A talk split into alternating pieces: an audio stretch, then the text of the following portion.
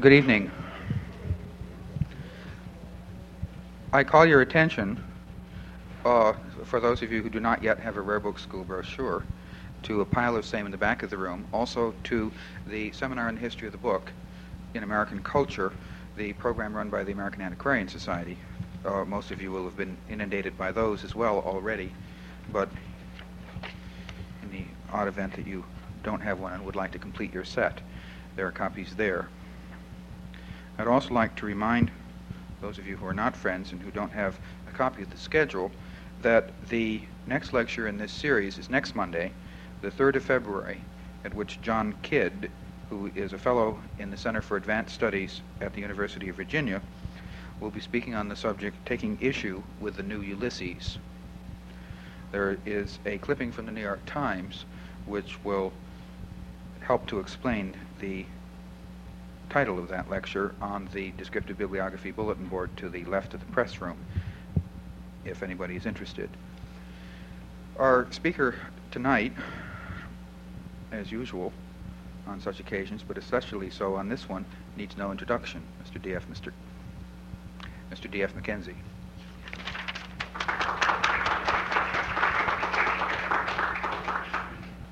Jerry. I, I do recommend uh, uh, next week's lecture, if not tonight's, uh, because I, uh, I uh, was in touch with uh, John Kidd, and he very generously allowed me to um, quote from some of his work in my recent lectures in London, uh, Panizzi lectures, because it did seem to me that what he was saying about Ulysses in particular um, exemplified part of my argument about the importance of book form.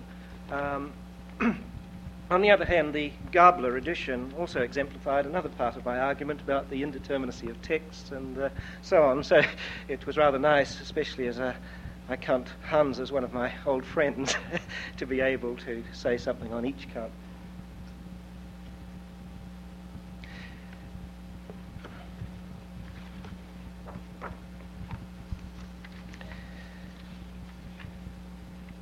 Well, I'd like to begin uh, on this topic from book to text by affirming that, of course, my own personal commitment is to the book, um, specifically in 16th to 18th century England. I take as broad a view as time and knowledge allow of its forms and its functions over those two centuries. And of course, I'm an enthusiastic supporter of its study in all periods and a fervent believer in its power to recover the life of past societies and to chart the history of cultural change. Now, those are positions which I tried to illustrate and sustain in my talk to the BSA on Friday. And although my argument and illustrations will lead me to suggest tonight that books are not the be all and end all of bibliography, textual criticism, or librarianship, I want at least to begin by reaffirming our need in the editing and interpretation of texts in book form to develop a greater sensitivity than I think perhaps um, we currently show to the presentational features of earlier texts and their significance for all those who first made them. Um, to do that, I've argued uh, um, on Friday and elsewhere that we must have some concept of an author's intention, uh, consider carefully the expressive functions um, of its modes of transmission, and account for its reception by an audience or readership. And as a locatable, describable, attributable, datable, and explicable object, um, any text as a recorded form is preeminently, I think, a bibliographical fact. Its relation to other, all other versions and their relation in turn to all other recorded texts are again preeminently bibliographical facts and no other discipline, and certainly neither history nor criticism, commands the full range of textual phenomena or the technical scholarship to deal fully with their production, distribution, and consumption. By commanding the one term common to all inquiry, the textual object itself, um, and especially the textual object in book form, bibliography is the essential means, I think, by which we begin to recover the past. Well, now, as a way of further exemplifying one part of that argument, and just to begin tonight's talk, uh, that argument about the relation of form to meaning in printed books, uh, I'd, I'd, like to call up Sir Philip Sidney and John Locke. Um, the example that I've given you in the sheet will be simple enough, and uh, it will not be at all unfamiliar to those of you who have been involved in the process of modernization or have been reading texts in modernized form, which you may feel, for one reason or another, misrepresent the meaning of the original editions. Now, um, I won't worry about item number one to the reader, uh, but go on to item number two, three, and the rest of them. And you'll notice the concern in the first extract there, um, number two. The division and summing of the chapters was not of Sir Philip Sidney's doing, but adventured by the overseer of the print for the more ease of the readers. In other words, here we have the printer of the Countess of Pembroke's Arcadia in the 1590 quarto edition, considering the ease of his readers and modifying the form of presentation of his text quite explicitly and consciously um, in an endeavour to communicate the more easily uh, to his readers in his own time. He submits himself, therefore, to their judgment and so on. Now, you'll notice that some of the things he has done can be, illus- can be seen in the illustration in three. This is just a, a, representation, the beginning of chapter 4. And you'll notice at the beginning here of the text, above the text itself, we have the summary of episodes. Basilius is hawking, Gynecia is hurt by Dametas, um, overturning her coach. And each of these has a superior figure after it. And in the case of the little extract we have, the number one is marginally placed in order that we may identify um, the episodes, the narrative episodes or points.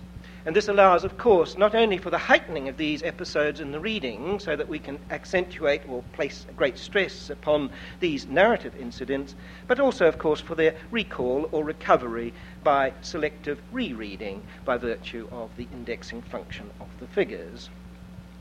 Now, all of that must seem, I think, very intelligent and very helpful. Um, but if you go to 4, you will notice that in the 1593 edition, which was a folio edition, all of those features and a number of other textual ones are repudiated. To the reader now reads, the disfigured face, gentle reader, wherewith this work not long since appeared to the common view, moved that noble lady, the Countess of Pembroke, to whose honour consecrated, to whose protection it was committed, to take in hand the wiping away those spots wherewith the beauties thereof were unworthily blemished, etc., etc. Um, and they regarded, uh, by the view of what was ill done, guided to the consideration of what was not done. In other words, there's a critical point of view being visited upon the 1590 text here, and again, a conscious, deliberative way um, which ends in the, uh, uh, the, the, the, the reconstruction of the text and its articulation in a new form. Well, now, uh, I don't want to go into the uh, motives in each case. I simply want to draw attention to the fact of consciousness about these presentational features. And now I just want to illustrate a couple of them. If we look at extract 5, I simply want to illustrate the use of brackets, which a modern editor might well abandon, simply because they seem um, quite inconsistent with present forms of textual presentation. Now, the situation we have here is one in which Clinias is speaking to Basilius, but Clinias is a hypocrite. And so you have a double, a double meaning through this text. And Clinias is speaking here, oh, but as mischief is of such nature that it cannot stand but with strengthening one evil by another, and so multiply in itself till it come to the highest, and then fall with his own weight. So to their minds, brackets, once past the bounds of obedience, more and more wickedness opened itself, so that they who first pretended to preserve you, then to reform you, brackets, oh, I speak it in my conscience and with a bleeding heart, now thought no safety for them without murdering you.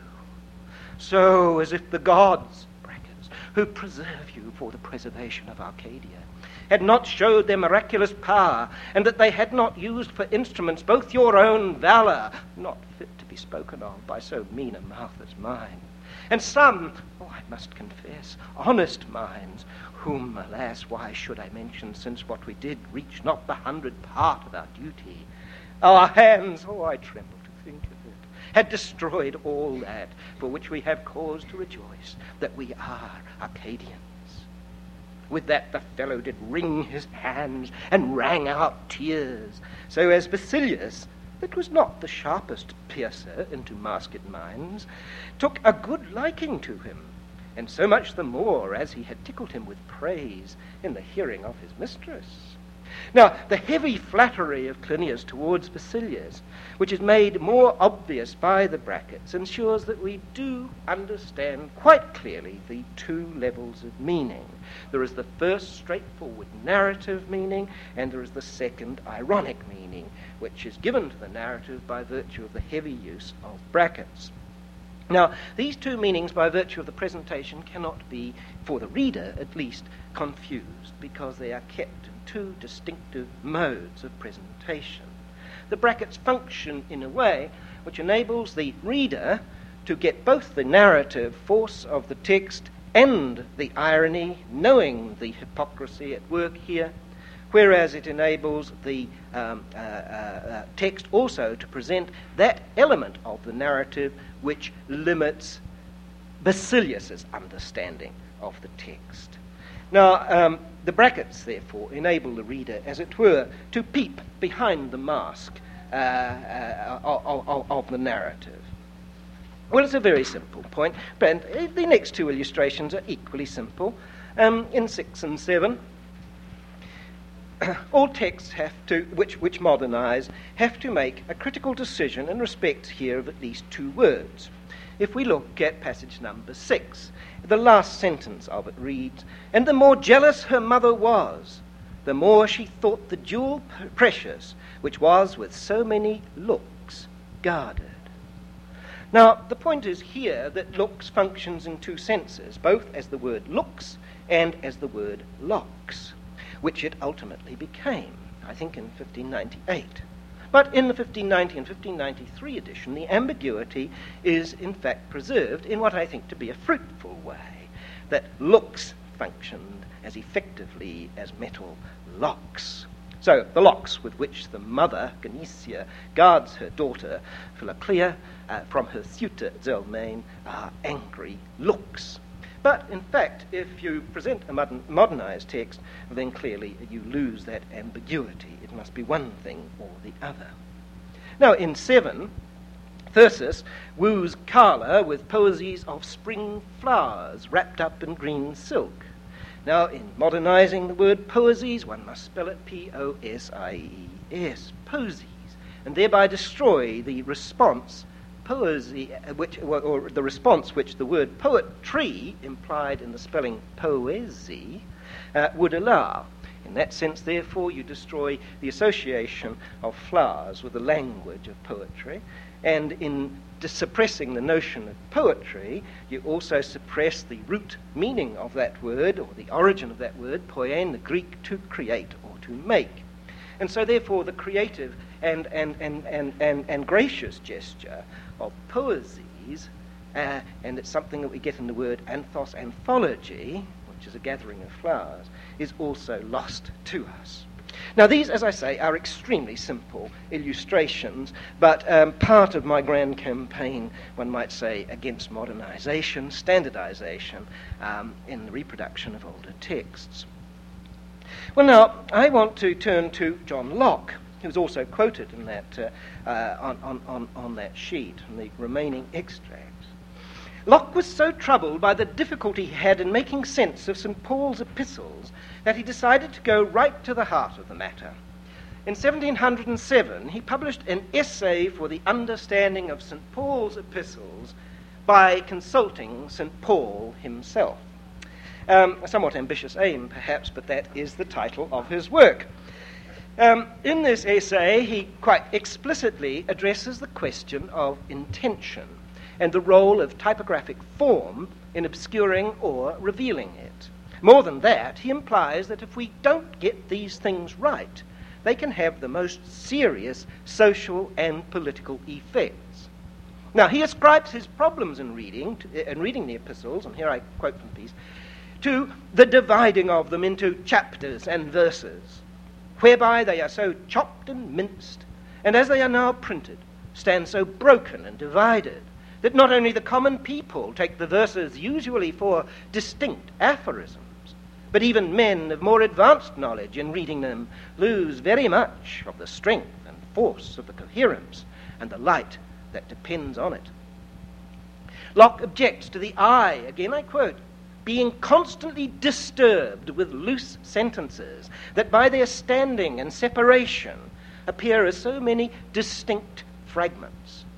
As he develops it, his argument about editorial and typographic practice has far reaching implications. If a Bible was printed as it should be, and as the several parts of it were writ, in continued discourses where the argument is continued, I doubt not that the several parties would complain of it as an innovation and a dangerous change in the publishing of those holy books.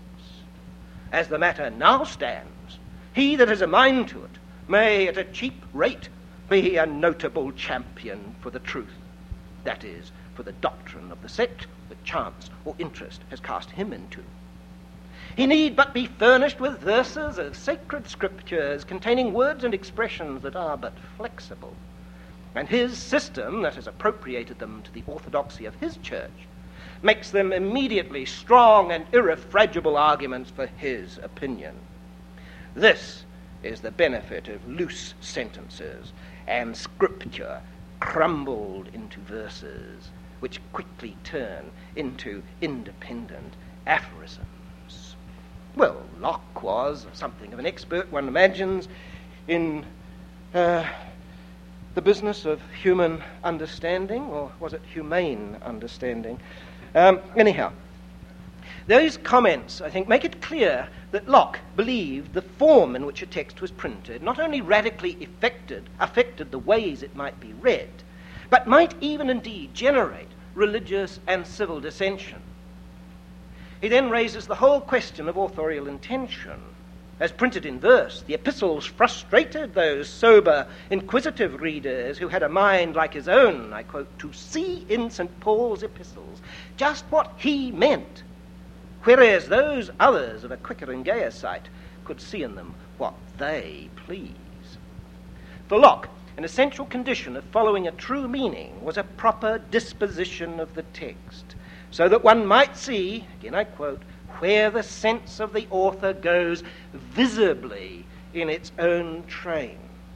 He then adds, and perhaps if it were well examined, it would be no extravagant paradox to say that there are fewer who bring their opinions to the sacred scripture to be tried by that infallible rule than bring the sacred scripture to their opinions to bend it to them, to make it, as they can, a cover and a guard for them. And to this purpose, it's being divided into verses and being brought as much as maybe into loose and general aphorisms makes it most useful and serviceable. Now, one finds these points repeatedly confirmed, I think, in all popular debates on moral issues. The most recent, in my own experience, is that about a homosexual law reform bill currently before the New Zealand Parliament. And I believe New York is uh, got this matter on its agenda at the moment. For nearly a year now, members of Parliament have shot biblical verses from one side of the House to the other, like paper darts in a schoolroom. Now, the scriptures, of course, undoubtedly have much to contribute to the serious consideration of such moral issues. But as used in fragmented form, their substance is very apt to become, in argumentative use, rather puerile. They demean in that form, they often demean a serious debate. And they generate passions, as Locke said, of the way in which scriptural texts did this in the 17th century. They generate passions which can lead, and in New Zealand indeed have led, to serious civil disturbance. It's an exact replay in my 1985 New Zealand of Locke's argument of 1707. Now,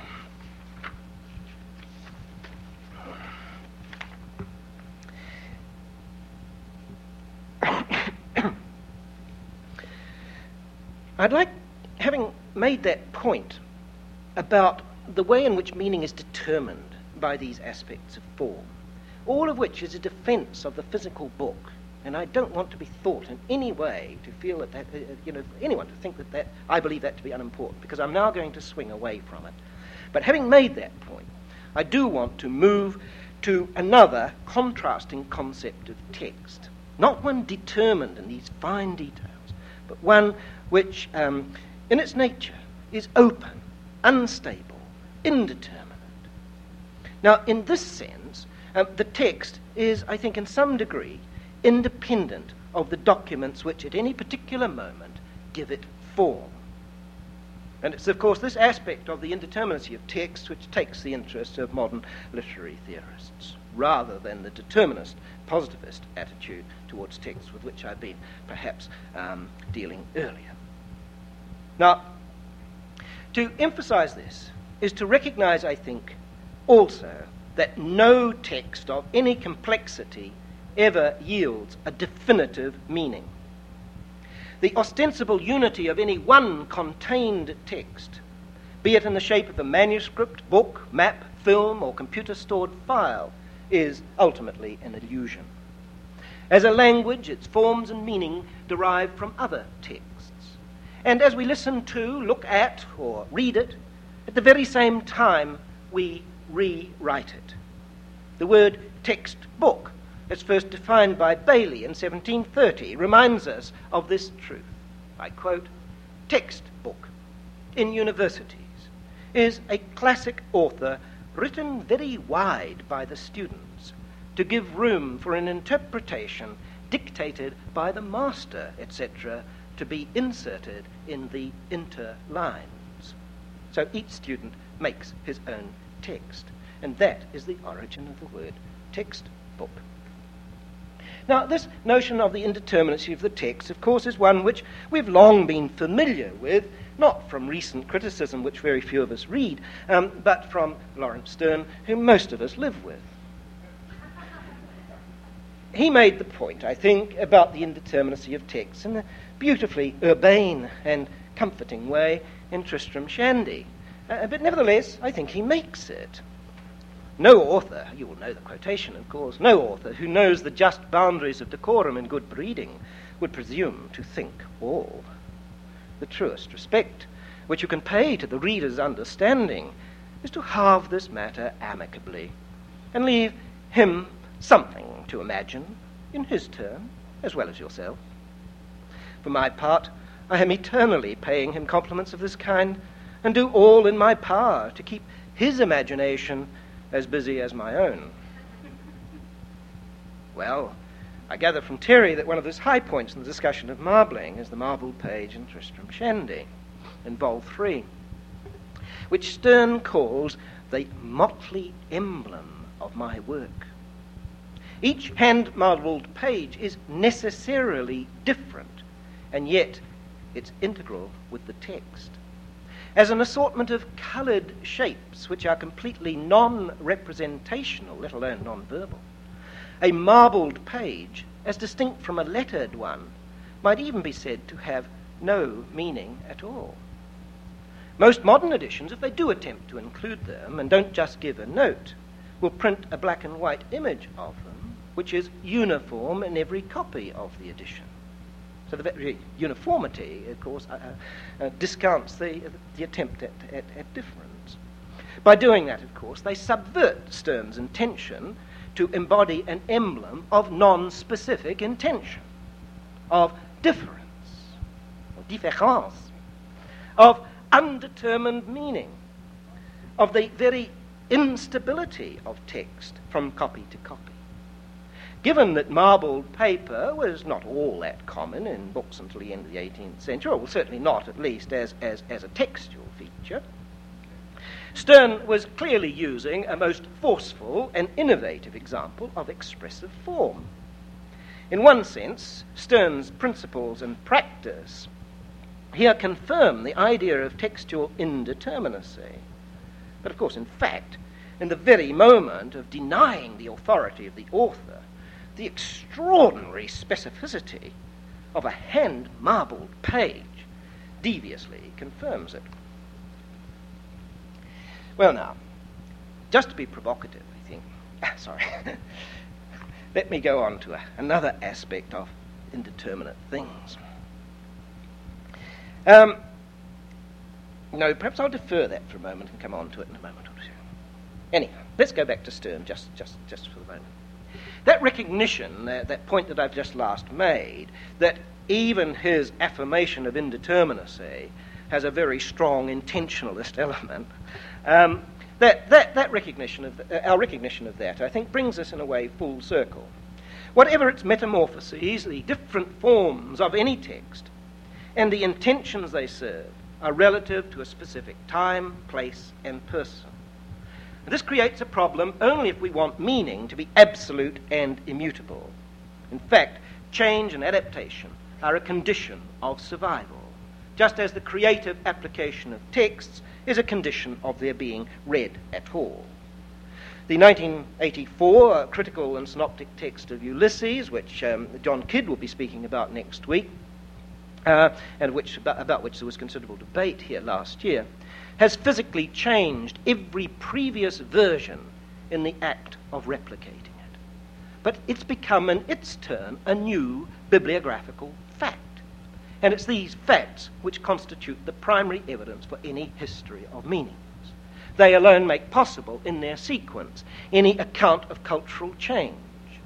To perceive from a bibliographical point of view, therefore, the ostensible contradiction between these two concepts of text, the closed one, with which I began, the open one, to which I alluded through referring to Sterne, simply dissolves. It all depends upon the particular um, historic moment that interests us. And increasingly, we're becoming interested in their difference, which we establish, of course, by their comparison. Well, now, implicit in those comments are several points about the nature of bibliography which it might perhaps be useful now to make explicit. First, I imply that it's committed to the description of all recorded texts. In principle, bibliography is comprehensive and therefore indiscriminate. It's not just about rare books or so called literary texts. And again, on that pyramid there, I've tried to suggest, at least in, in, in, in, in the form of printed text, a range um, which takes us right down to maps and directional texts. And it's only at the top of that pyramid that ambiguity about intention and so on is at all a problem. If you get down to the level of maps as texts, uh, it seems to me a little absurd to say that the mapmaker did not intend that you should be able to follow a route from A to B if it was your desire so to read the map that you would get from A to B.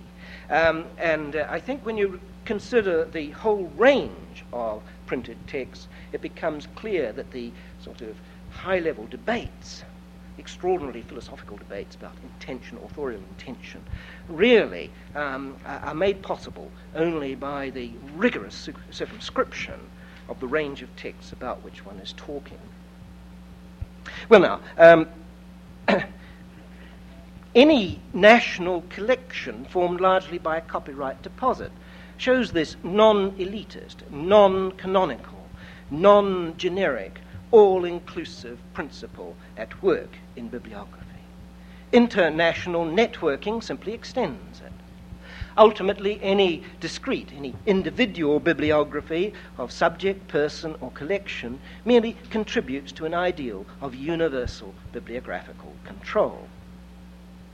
Because of this principle, we're enabled um, to discover any possible relationship there might be between any one text and any other text, whenever, wherever, and again in whatever form it might be. In other words, bibliography in this sense is the means by which we establish, on the one hand, the uniqueness of any single text, as well as the means by which we're able to uncover all its intertextual dimensions. Now, here again, this word intertextual has its relevance in contemporary critical theory, uh, and I'm trying to find a bibliographical way of, of meeting that circumstance. A second, because it's bibliography's job to record and explain the physical forms which mediate meaning, it has an interpretive function which complements and modifies any purely verbal analysis. In principle, it can fulfill this function in any of the modes in which texts are transmitted, not just printed books. It's therefore equally relevant as a discipline to any structure of meaning which is recordable and discernible. Third, bibliography impartially accepts the construction of new texts and their forms, the conflation of versions, or the writing of new books out of old ones is the most obvious case. But the construction of systems such as archives, libraries, and databanks is another. In every case, the elements from which they are constructed are bibliographical objects, and the structures erected from them have something of the nature of metatexts. For example, if you take the test case, um, um, then if you take, for example, uh, the personal library of a 17th century scholar, we become, I think, acutely aware um, when we consider that of the implications of its uh, sale and dispersal. Because at a moment like that, we realize that a metatext, namely the collection, which is distinctive and which has obviously biographical importance for the study of that scholar and his intellectual life, and therefore the intellectual life of the time, is in the course of fragmentation, uh, fragmentation, disintegration, dispersal, and loss, destruction, words. And it's at moments like that, I think, if you think in those terms, that you begin to realize that such collections have a kind of textual function by virtue of the elements that make them up and the structure which those elements make. Right. Well, for bibliography is of its nature, and not merely as a partial effect of some more essential function, concerned specifically with texts as social products the human and institutional dynamics of their production and consumption here and now, as well as in the past, therefore um, led me, as some of you may have heard on, on, on Friday, to suggest that I think we might find in the phrase a sociology of text a useful description of its actual scope. Well, now, I must, I think, turn um, uh, more explicitly to my theme because these are, these, are, these are assumptions upon which I'm proceeding now uh, and offer some exemplary cases of non book texts, and at least try to set out my reasons for thinking that bibliography has a duty to these, that we must, at least conceptually, whatever our special interests and however important rare books are, we must at least conceptually move from book to text. And in doing so, uh, it's worth recalling, I think, Hobbes's comment in the Leviathan, when we think of departing from print as the sacred form, it's worth recalling Hobbes, his comment that the invention of printing, though ingenious, compared with the invention of letters, is no great matter. But the most noble and profitable invention of all other was that of speech, consisting of names or appellations and their connection.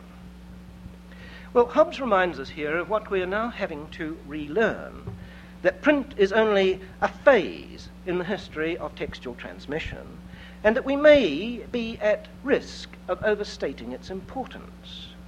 The relatively recent introduction of printing into non literate societies has seldom endorsed our traditional view of its efficacy as an agent of change. Even in our own society, oral text and visual image have not only enjoyed a continuity, albeit enhanced by print, but they've now resumed their status as among the principal modes of discourse with an even greater power of projection. The origins of that revival are much older than we might care to recall. The telegraph and photograph, telephone and phonograph, and even the motion picture itself are all 19th century inventions.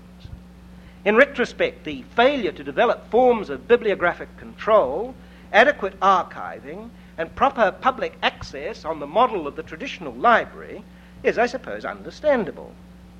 But the cumulative force of those new media, together with even more recent ones like television, magnetic tape, optical disc, and computers, and the significance of the texts recorded in them, are now such that further neglect is, I believe, inexcusable. Just a little incident.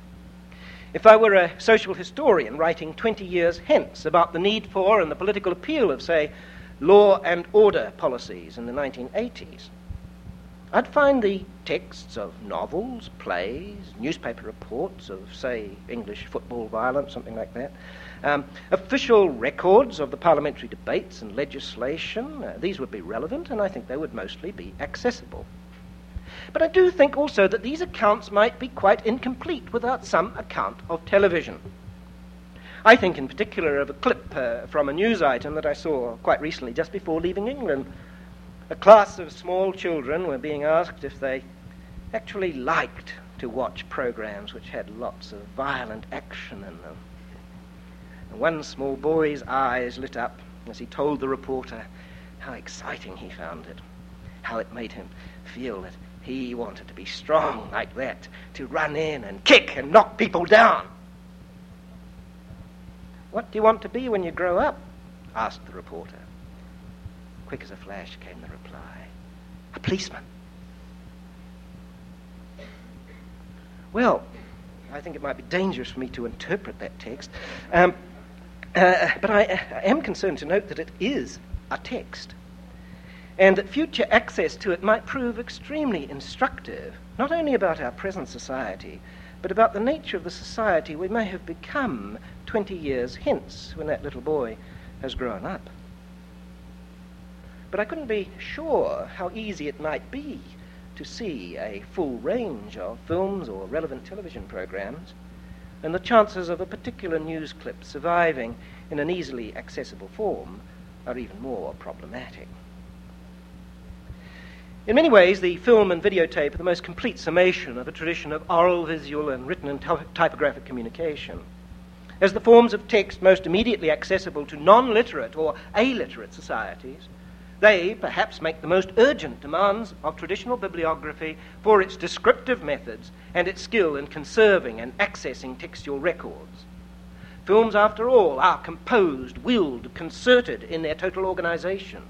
As completed texts, they are objects more amenable to complete study than, say, unrecorded speech or a theatrical event. They have a physical length, a temporal span, and a repeatable presence. Their use of sound, image, color, and movement make them an ideal starting point for the extension of bibliographical principle from book to text. But I think perhaps if I'm going to talk about film, I ought to take a particular case. Um, an undisputed classic in which to explore these analogies. And indeed, perhaps the most recent uh, or, or, the most uh, appropriate one, uh, in view of his recent death, would be a film by Orson Welles. And since it's one that may well be known to most of us, I, have taken Citizen Kane. Um, certainly, that's a film uh, which is one of the very few to be given high canonical status and to have, therefore, an unusually rich supporting literature. Well, it opens and closes, as you may remember, with a literal sign, an image that's both verbal and visual. It's posted outside Kane's immense mansion of Xanadu and reads, in full caps, No trespassing.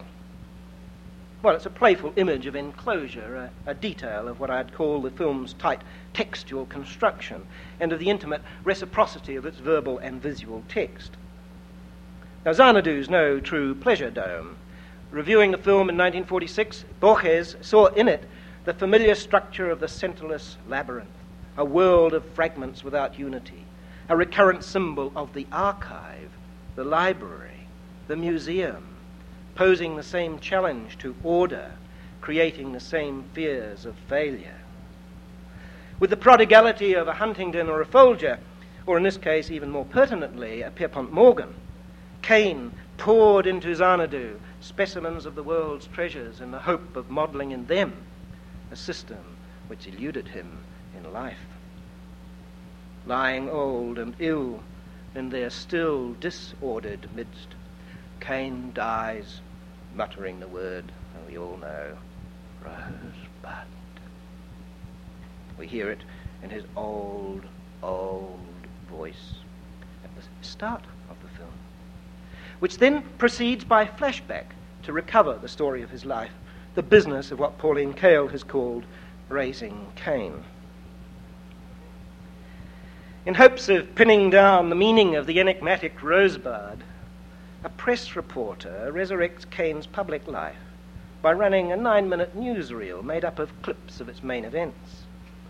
But this ostensibly factual documentary source of evidence, the contemporary record of news on the march, turns out to be as fragmentary and as full of false emphases as the printed newspapers which Kane himself published. As if to prove yet again that the truest poetry is the most feigning, Welles's own film supplants the newsreel as the source of truth. In doing so, it represents the news in its true complexity with a clarity and a penetration which shows up the coarse conventions at work in the documentary record. Now, I planted that word conventions there because we were dealing with them in the formal aspects of books earlier on. Now, Welles can represent and date those conventions all the more readily because flashback in films has always required a high consciousness of sign systems in order to establish a difference from the narrative present. This takes us back to the Sidney and his distinction between two narrative forms. It's a resource that Woody Allen exploits to hilarious effect, I think, in Zelig, um, and of course also in The Purple Rose of Cairo. And uh, both of these, of course, uh, I mean, if you want to read Zelig as a kind of parody of historical scholarship, I'm pretty sure it'll stand up. Um, and of course, uh, The Purple Rose of Cairo strikes me as a magnificent parody of all post structuralist criticism. Anyhow, they're certainly a perfect antidote to an overdose of bibliography.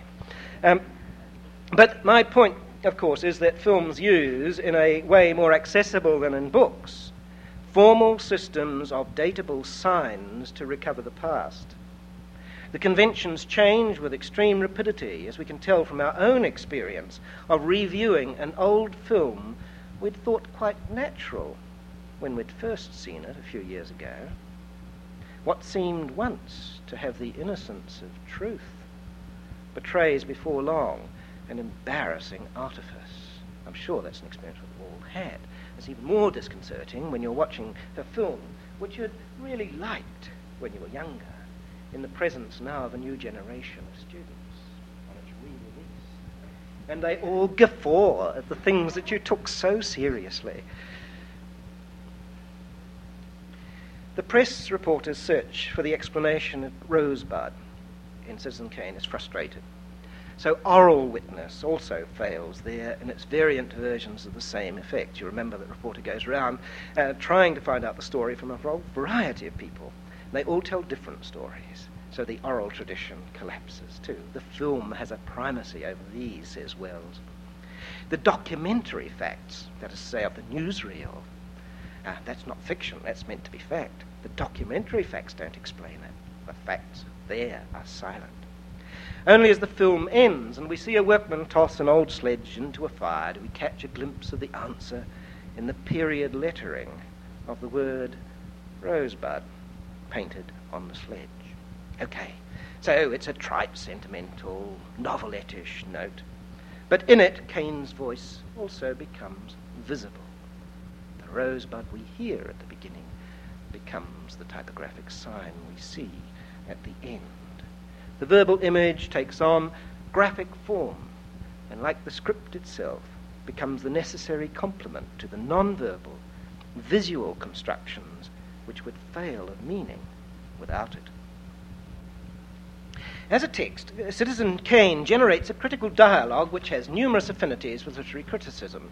In its counterpointing of an elusive past with a questing present, its contrasting of the sub literary genres of newsreels and newsprint, with the high culture of the canonical art film, in its posturing with hermeneutics as the search for meaning within a closed structure, it's as fruitful a subject for critical inquiry as most printed texts.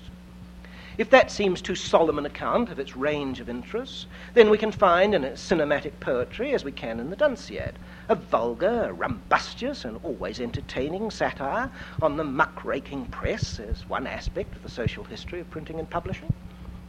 Indeed, in its own attack on William Randolph Hearst,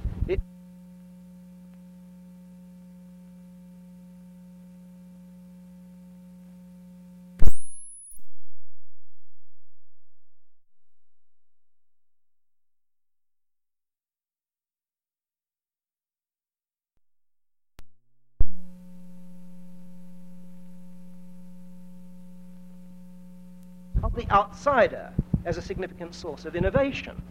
The problems of funding, the threats of libel actions, the plot to buy up the film before its release and destroy the negative and all the prints, the formal features of the finished film, the semiotics of its textual detail, the constraints of censorship, indeed, the film's effectual suppression during the McCarthy era the versions of the script and the subsequent re releases, the manner of its distribution, the history of its reception, the annotational realm of Kane as a figure of Hearst, of the character Thatcher as J.P. Morgan Jr., as well as the elusive plundering of the film by a generation of other directors.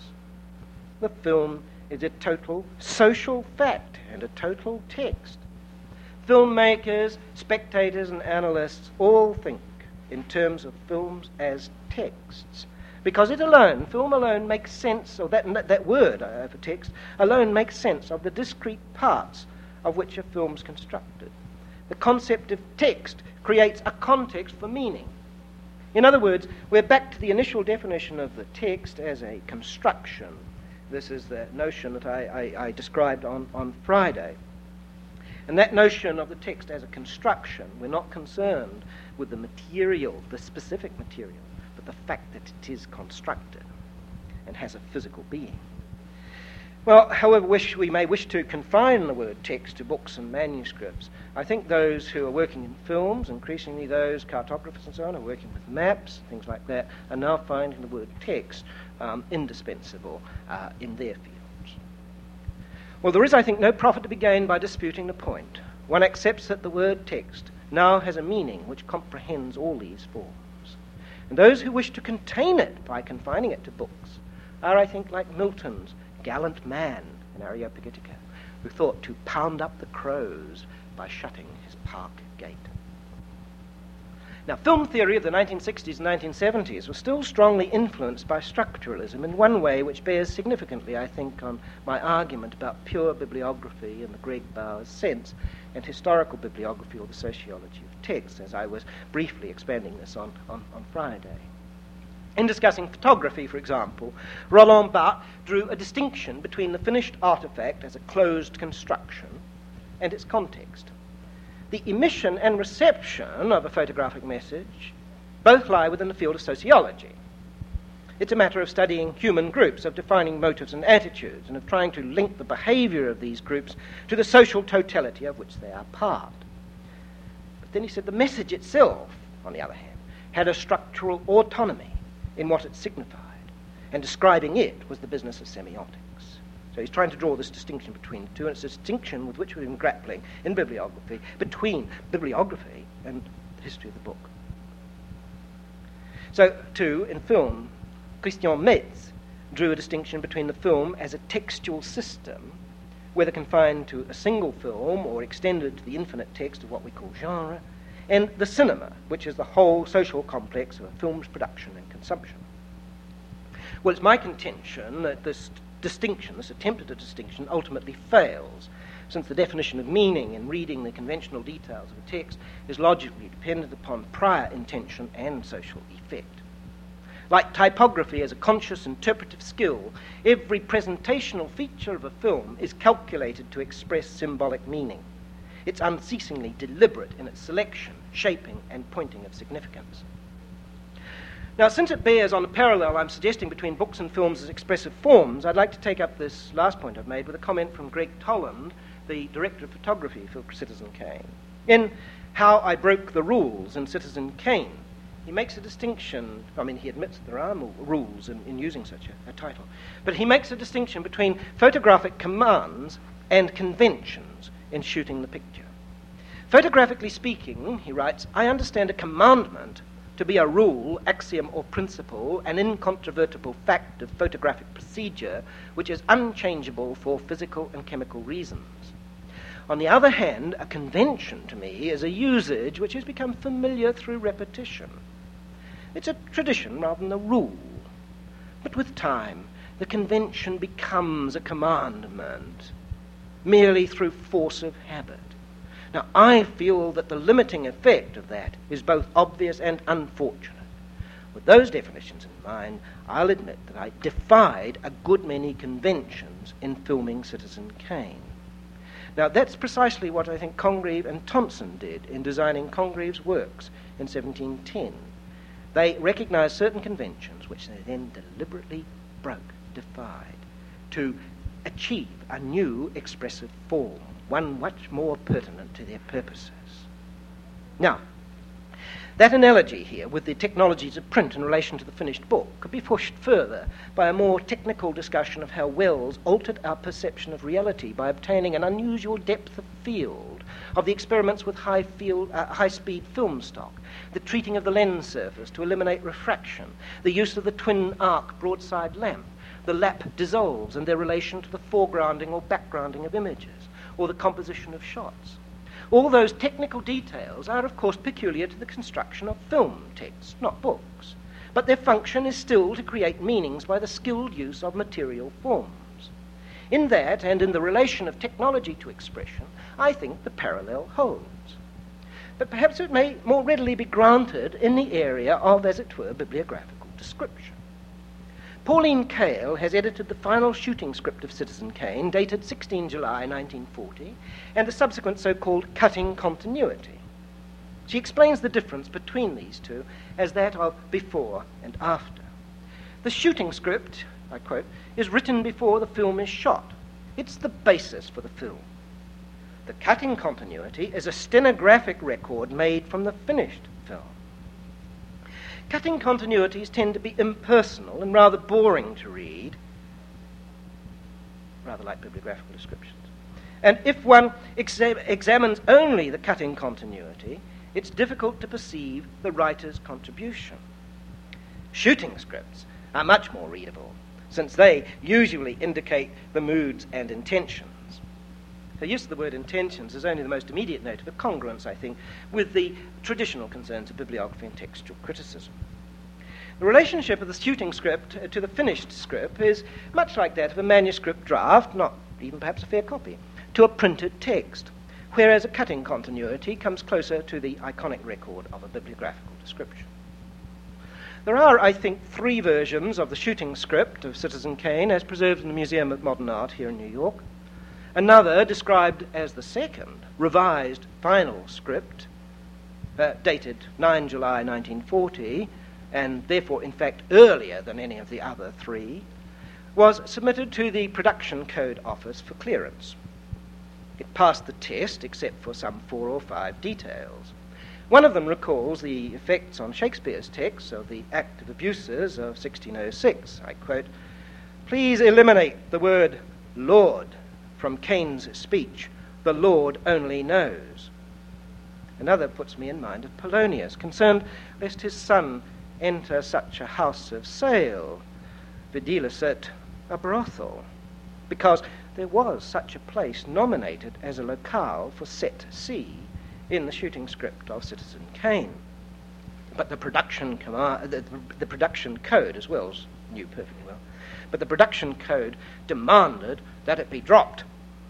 But what it's important to know as an aspect of Welles's intention, his textual intention, is that the scene had only been written in for trading purposes in the sure knowledge that it would have to be cut, but in the hope that other, less obtrusive items would then slip through, as they did. Now, Pauline Kael reprints the shooting script as revised, although there's no table of variants. What we do have are brief notes on departures from the script as the film was made. Then she also prints the RKO cutting continuity, dated 21 February 1941. That's the following year and about six months later, eight months later. Its apparatus consists of a brief note, I quote, slightly amended to correct errors in original transcription. I'm not quite sure how that would meet standards of textual accuracy, but that's where film's at. Um, but for the rest, it represents a version of the full film text which, in default of being the film itself, is, I think, a bibli- bi- bibliographer's dream of iconic accuracy. Like a description of ideal copy, it enables one to test all actual copies in the minutest details for sequence and completeness. For example, uh, to correspond with the authentic version, a copy must run for 1 hour, 59 minutes, 16 seconds. But I've seen one release for television cut to a good deal less than that. There are seven reels, each divided into numbered scenes. The left hand entries in the description are details of the length of each of these in feet. In the centre are notes on the scene, the cameras and the actors' movements, and then, under centered speech headings, the dialogue. On the right is a description of the manner in which the scene is changed. Now, to anyone familiar with the making or teaching of films, these details are commonplace. Again, my concern is merely to establish the point that the older disciplinary structures of bibliography in the description of books and the construction of text from the extant versions are closely comparable to those required for film, and that the common interest is at this stage served by acknowledging that our discipline comprehends them both. It's ironic that in an age when type for books is film set, and when, for purposes of storing the information content of books, we would now turn them into photographic images on plastic, the film itself should still be laboring for bibliographical and textual attention. Those which get it, like Citizen Kane, are the rare exception. In the sales room at the Museum of Modern Art the other day, um, I picked up a copy of MacCann and Perry, the new film index, which details uh, writings on film for the period 1930 to 1970. It's a 40 year period. It has 12,000 annotated entries in 278 different categories. You try to find a single item in that book which deals with textual variation in the re releases of films or the effects of censorship, not as a political question, but in the effects of censorship on the versions of the films which are released in different countries. I think you'll have a very hard job.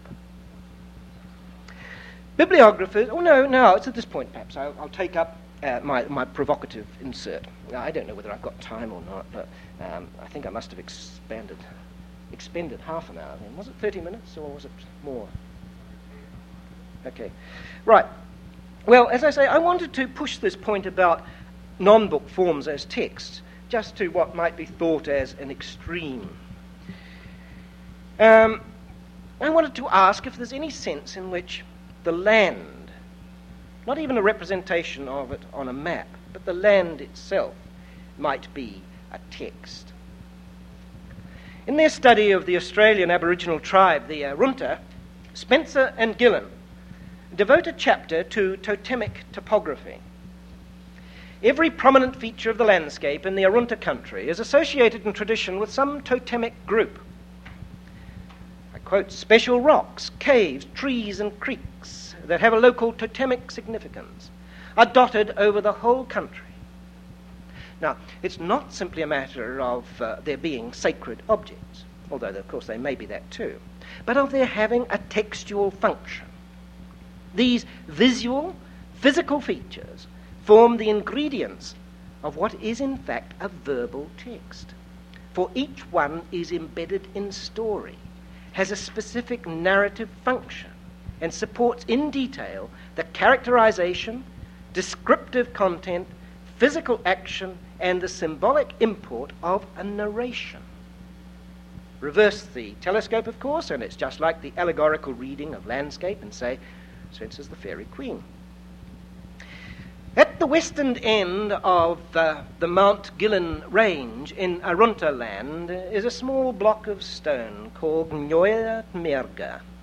It stands, I quote, in the middle of a wide open flat associated with a great white dogman who came from Latrika, away to the west, and wanted to kill all the dogmen at Charicha and when they saw him, the local Knoya men sang out, Una binda erina numa. See, there is your camp. Sit down. So he sat down quietly and remained there, the stone arising to mark the spot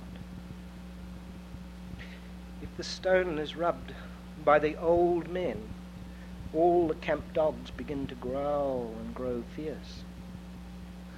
The last man to rub it was one of the old Inkatars who did so after the white men had come in order to try and make the dogs bite them. A Eurocentric point of view uh, doesn't make it easy to accept that landscape has a textual function. But in that account, there's no way of dissociating its physical features from the narrative. The stone, in its exact position, means a story about the coming of the white men. And it implies a future in which the texts of the Arunta, the legends of their dream time, will lose their power, so much so that they dare not rub it anymore, lest it fail. Time in the future when their texts will be emended, not by scholars retelling the story, but by mining companies blowing up mountains in the search for minerals. I don't think that's too melodramatic a way of making a point about the nature of texts. Where the case for Aboriginal land rights is being most successfully made against the literally entrenched opposition of those with mining rights, it's by virtue of the stories which the land holds, the codification and landscape of a whole tribal culture. It's the narrative power of the land, its textual status, which now supports a political structure dedicated to the belated preservation of the texts which make up that culture. Now, if we can but think the question through that way round, I think not of books as the only form of textual artifact, but of texts of many different kinds and many different material forms, only some of which are books or documents, then we begin to see a principle at work which has, I think, quite staggering social, economic, and political implications. The argument that a rock in Arunta country is a text subject to bibliographical exposition is absurd only if one thinks of arranging such rocks on a shelf and giving them class marks. But that's an aspect of our blinkered state. It's the importation into Arunta land of a single minded obsession, obsession with book forms in the highly relative context of the last few hundred years of European history, which is the real absurdity. I'm reminded of a story uh, uh, told about, never I think by, a member of Jesus College, Cambridge, which by virtue of its succession, um, of, of, uh, this is, is you know, Jesus College was exceptional in this respect because it had this succession of uh, very long-lived masters and therefore a prodigious collective memory. A recently elected young science fellow, uh, so the story goes, was anxious to get a small reform through the governing body. But having been warned that in the context of an Oxbridge college nothing is trivial, from the placing of a comma to the misplacing of a napkin, um, he did his homework with great care. The time for the meeting arrived. And when his item on the agenda came up, he took some pride in assuring those present that, just in case his proposal might be thought uh, a little too radical, it uncovered an interesting precedent in the college archive. In fact, so keen had he been to reassure them on this point, he had searched through all the records for the last 300 years and found nothing seriously inconsistent with his proposal. At which point the master lifted his head wearily and observed, But you would agree, would you not, that the last 300 years have been somewhat exceptional?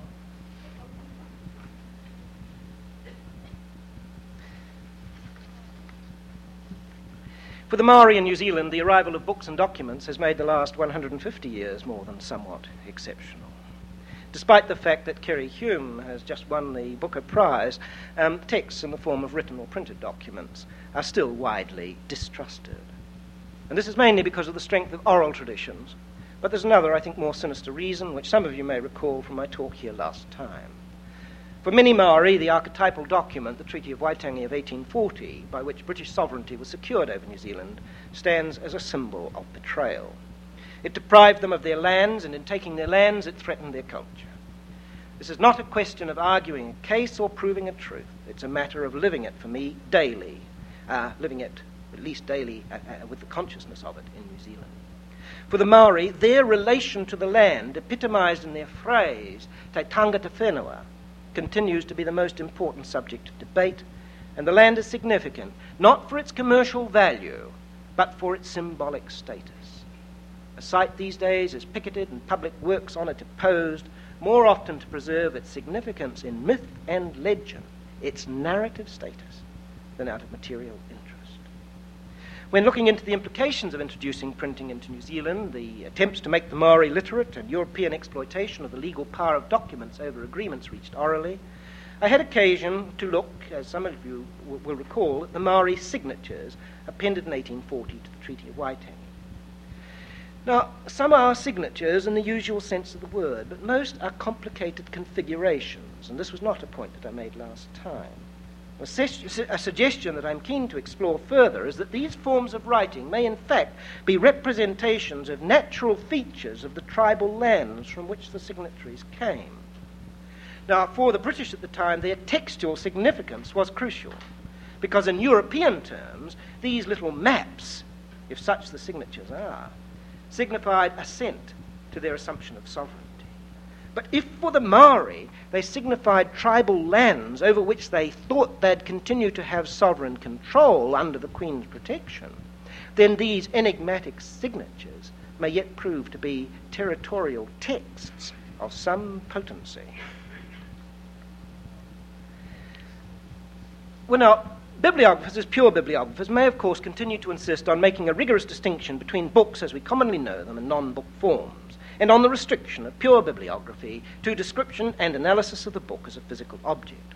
But libraries, and especially national libraries, with a responsibility to the culture at large, past, present, and future, are under significant pressure to evolve systems which accommodate these new forms of text in a rational, coherent, stable, and yet socially accessible way. The pattern's already pragmatically there in the transformation of our personal and city libraries.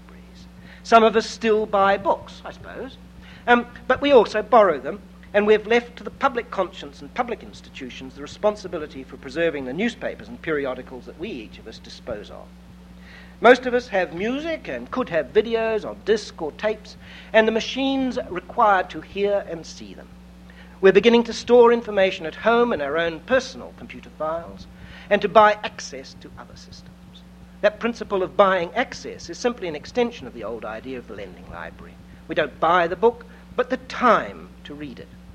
With new forms of text, we buy in bulk the reading, viewing, or listening time in the form of an entrance fee to the cinema, a hireage fee for the disc or video, or a wireless and television fee for all or any text that might be made and transmitted in the year ahead. Or we pay an access fee for the information in a data bank by decision of the United States Supreme Court, I think two years ago. It's no infringement of copyright here to record television programs in order to shift time.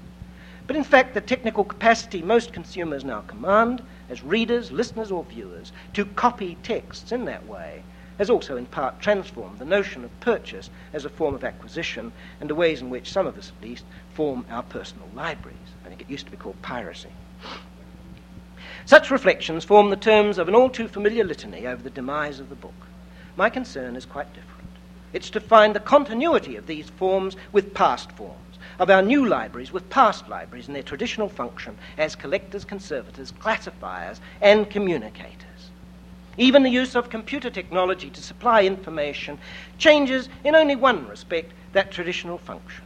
Whereas libraries have held books and documents as physical objects, computer systems have been mainly concerned to retrieve content. Library conservation and interlending policies are already pushing certain classes of existing document into that mode. And the creation and supply of new texts in non printed form for direct consultation on screen or subsequent hard copy printout is, of course, increasing. The principle of record and access, however, of catalogue and holdings is not changed, but only refined. It's too seldom remarked, perhaps, that library systems have in fact influenced computing in the development of its capacity to process basic catalogue functions by symbolic listing, selection, and arrangement. It should also, I think, be remembered that it wasn't the sophistication of computing in its early stages which biased its use towards science, but its limited memory and therefore its inability to handle the complexity and range of verbal language as distinct from combinations of the numbers 0 to 9. Only as its memory systems have grown has the computer changed its nature from blackboard to book. It's at long last become literate and qualified to join other textual systems. It's well on its way uh, to learning to speak, and in time, I suppose, it will constitute an oral archive as well. But one consequence of the computer's retarded development for many years has been a much slower recognition of the essential consonance of its functions, like that of other non book texts, with the traditional purposes of libraries. Large, long established institutional structures are not notable for their ability to adapt rapidly to changed conditions. But if a common principle can be perceived and acted upon, it does at least open up to us, I think, a politically important leadership role, certainly for the humanities.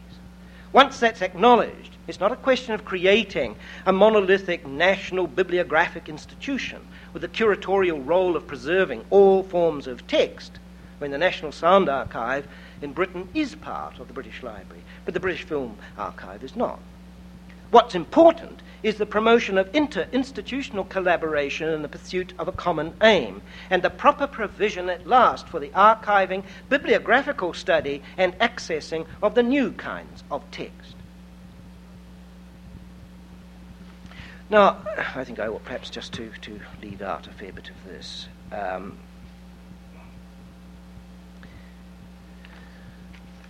so I am going over rather badly, I think, in time.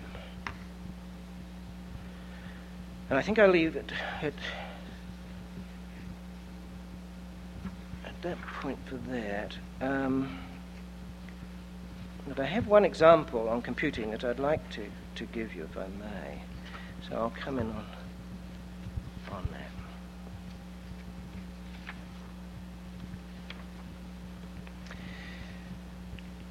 Just to take up this point about computing and to, to mention to you uh, a comment on it and on Antonio Panizzi, which Mr. Alex Wilson of the British Library made in a BBC radio program recently. I'll just quote from that, and here speaking of, of, of Panizzi, Mr. Wilson said, I think if Panizzi were alive today, uh, as I say to some of my tr- more traditionally minded colleagues, um, he would be more radical, more adventurous, more outward looking, have the biggest computer of the lot. He was a man for change and adaptation, as well as a man for tradition. Now that seems to me absolutely right. And Panizzi, who did after all edit Ariosto's Orlando Furioso and Boiardo's Orlando Innamorato, would not, I think, have simply accepted computing as just another technological aid, one more efficient than others for, for doing certain jobs.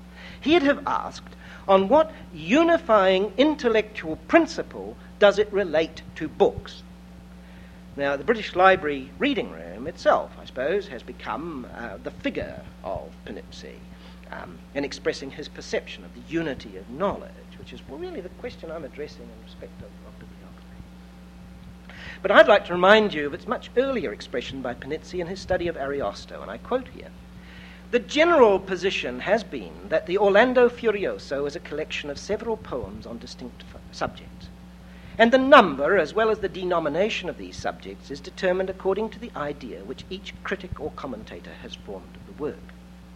But no one has hitherto tried to discover whether there might not be in the Orlando Furioso one main subject on which all the others depended, or from which they were derived.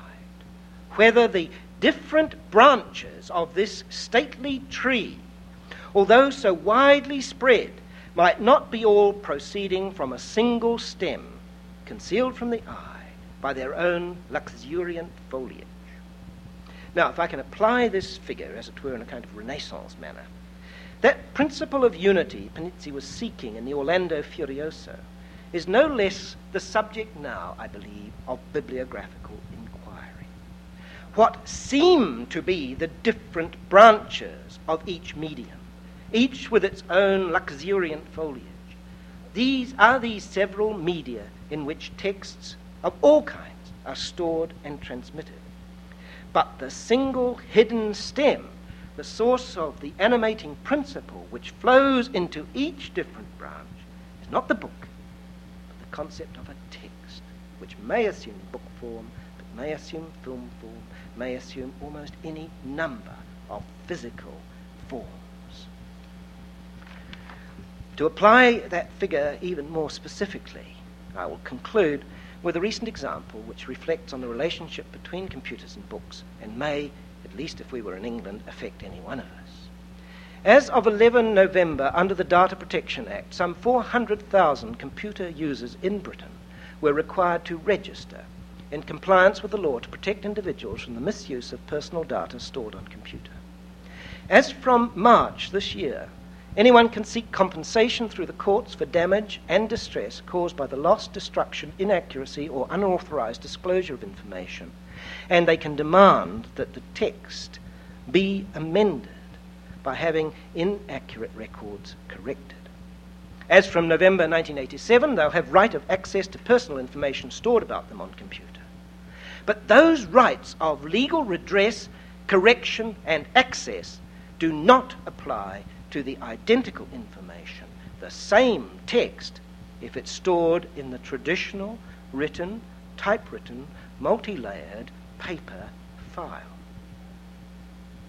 Now, one can understand, of course, the arguments from expediency for such a distinction, considerations of ownership, scale, ease of access, and so on. But if any of any two individuals differently affected by the different manner in which information about them is stored, one might well feel that some central unifying concept of the text had broken down here.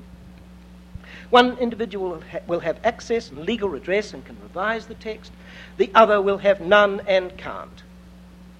So, in arguing for the centrality of a textual principle in bibliography, whatever specific form that text may take, I'm not denying that we must ultimately return to the fine detail of each kind of text, to each of those physical forms in which we're individually expert, and those of us here to books and manuscripts. But just that it now seems more needful than ever to recover a principle of unity which informs them all. In that rich text of his which um, deals with so many of these questions, Milton's Areopagitica. Milton reassures those made anxious by the division of truth into parties and partitions. Fool, he exclaims to one of them. See you not the firm root out of which we all grow, though into branches? Thank you.